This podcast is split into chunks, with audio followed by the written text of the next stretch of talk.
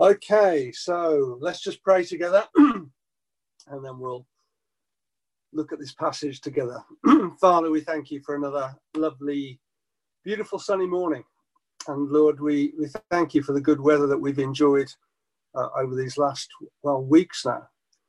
And Father, we, we thank you for uh, the opportunity to just spend a few minutes as we uh, read your word. And as we do that, Father, we pray that for each one of us, there might be something that we can, uh, as it were, take hold of, something that, that is um, relevant to us. Lord, we know that you're able to use your word to speak to each one of us in our different circumstances and situations. And we pray that will be true this morning.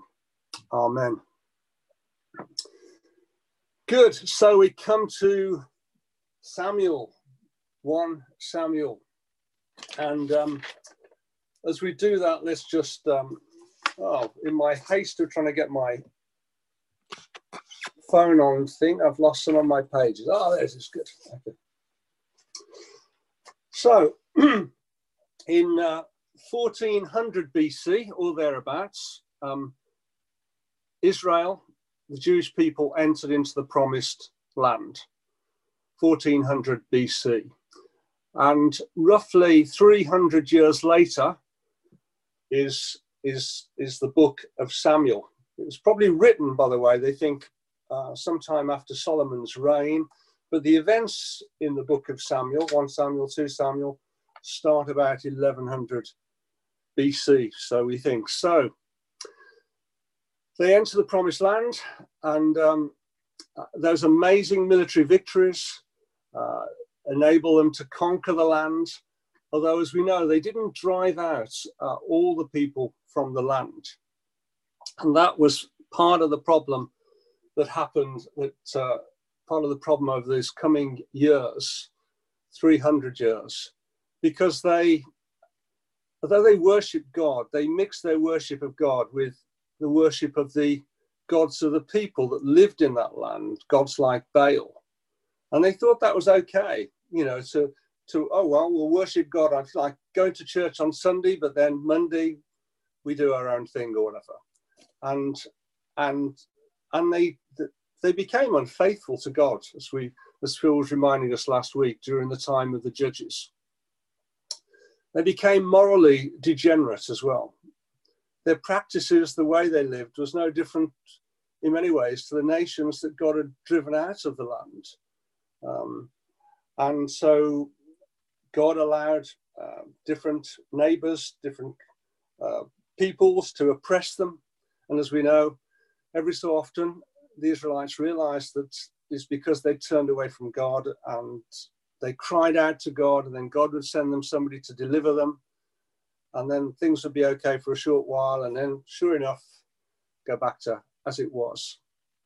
And um, that happened, that cycle. There's two phrases that crop up in Judges quite a few times. And they're these Israel had no king. And secondly, everyone did as he saw fit. And there's a connection between those two phrases, of course. It wasn't because Israel had no human king was the problem. It's because they constantly refused to recognize that God was their king. And instead, they did as they saw fit. And if human beings do as we see fit, it invariably means that we turn away from God and live as we want. We make choices that we think are best for us, even though they're not.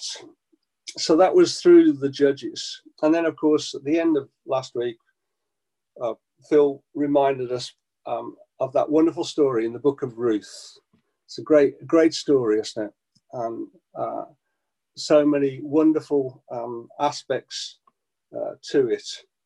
But one of the things that came out right at the end of Phil's uh, devotion was that how um, how God's purposes uh, were being worked out in a way that no one could have foreseen. That from this uh, young foreign woman and a bitter Jewish grandmother, or she became a grandmother, British, a bitter Jewish old lady, how not only did these purposes work out for them as a family, but that God's greater purposes unfolded in a way that we could never have seen, and how from from them um, King David would come, and that bears a sort of connection. Sorry, I've taken far too long on that intro, but that bears a sort of connection to what we see at the, at the start of this book of 1 Samuel. Because at the start of 1 Samuel, we see again a very sad situation. We see, we see this woman, distressed woman, desperate woman, Hannah, praying, praying for a child. And we know that in that culture, not to have a child was, was a, a, a cause of great shame. But in her situation, it was amplified because um, the the um, she was the second wife, and the other wife had children, and the other wife used to mock her and make her life even more miserable than it would have been. And so we see this. We see uh, Hannah praying in 1 Samuel 1, verse 15. And um, we'll go back before that perhaps. Verse 10 In bitterness of soul, Hannah wept much and prayed to the Lord. So, that, so this is a really sad, really sad situation. Um, and obviously something that she, she desperately wanted to have a child. And she prays to the Lord. And then she makes this promise, this vow, doesn't she, in verse 11? O Lord Almighty, if you'll only look upon your servant's misery and remember me, and not forgive your servant, but give her a son, then I will give him to the Lord for all the days of his life, and no razor will be ever used on his head. She's saying, I'm willing to devote him to you, for him to serve you, for him to be used by you. Remember me. She's not saying, um, remember there has that as you've got perhaps seen your notes at the bottom of the bible if you've got a study bible you know it, that about remembering is really saying god act on my behalf. Act for me. Do something. Do something. And of course uh, eli the priest she's praying there in the in the tabernacle. Um, eli the priest sees her and she he thinks she's just drunk because she can, he can see her mad in these words but she's not drunk. She's just praying out of bitterness of spirit. But when she leaves there, something must have changed because we, as she walked away, we read her face was no longer downcast.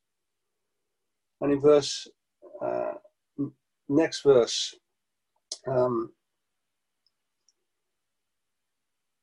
yeah, and the Lord, and verse 19, and the Lord remembered her that wasn't saying, oh, by the way, must do something about Hannah now. I forgot she prayed to me all those months ago, whatever else. God, God acted on her behalf. And so, in the course of time, Hannah conceived and gave birth to a son. And she named him Samuel, saying, Because I asked the Lord for him. And this, the word Samuel, the name Samuel, means heard of God. God heard her prayer. But it actually has a wider wider uh, application sense as we as we think about this. God heard her prayer, it's true. But the boy Samuel, we know, is one who from the very beginning, very beginning, sorry, my phone slipped out, from the very beginning, um, at a young age, he starts to hear God himself.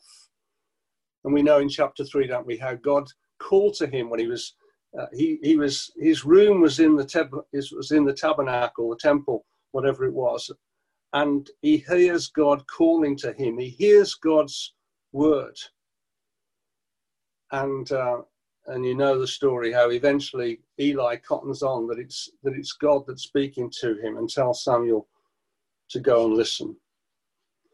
And um, and that came at a time when we read in chapter 3, verse 1, that the word of the Lord was rare. God was not being heard in Israel. God was not being heard then. Um, and in 3 verse 7, the word of the Lord had not yet been revealed to him, to Samuel. 3 verse 19, the Lord was with Samuel and he let none of his words fall to the ground. 3:21, the Lord continued to appear at Shiloh, and there he revealed himself to Samuel through his word. So when when she calls him Samuel, his name has far greater significance in a sense than just that God heard her prayer. Through Samuel, God's word would be heard. God, Samuel heard God's word, and then Samuel brought God's word to the nation of Israel. And that was really important. He became a true prophet, one of the great prophets of Israel. And then in the middle of this, we've got ch- chapter two, which is Hannah's prayer. And it's a wonderful prayer. A bit like Mary's prayer, actually, in the New, New Testament. It starts off, My heart rejoices in the Lord. In the Lord, my horn is lifted high. My heart rejoices in the Lord. I'm sure she rejoiced at having a, a child. And of course, she goes on to have other children after Samuel. Rejoiced in having a boy. But more than that, she rejoiced in, in God Himself, the God who had heard her prayer, the God who'd listened to just this one desperate woman and responded. And not just responded and met her need, but through her, in a sense, to meet a far greater need for the nation of Israel. It's a, a wonderful a wonderful prayer. Go on, work, read your way through it. And in the middle of those prayer, these verses, um, six and seven, the Lord brings death and makes alive. He brings down to the grave and he raises up. The Lord sends poverty and wealth. He humbles and he exalts. He raises the poor from the dust and lifts the needy from the ash heap. He seats them with princes and has them inherit a throne of honor this God, this Lord, this God who is over all, over all, sovereign over all things, He is the one that raises the humble and lifts them up.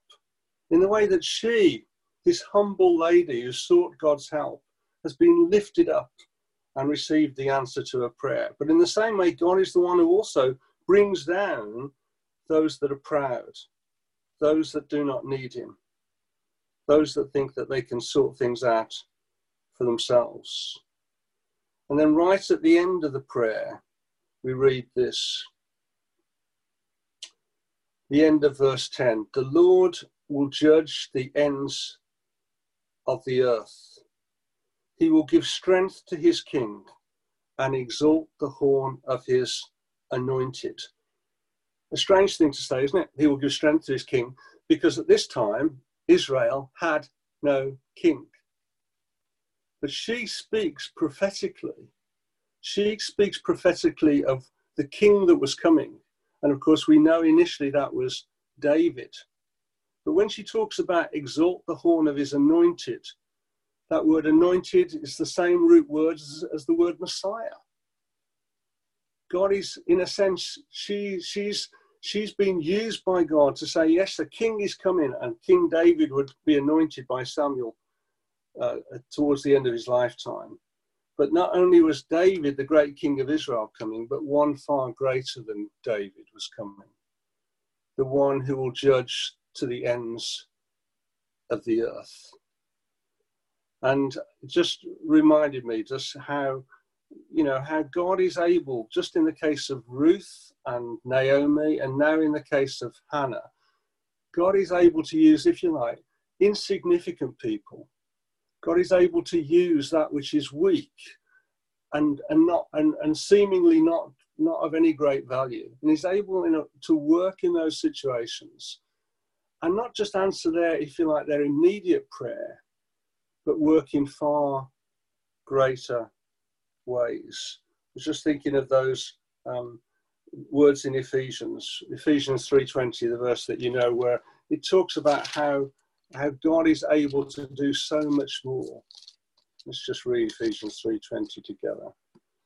Now to him who is able to do immeasurably more than all we ask or imagine, according to his power that is at work within us.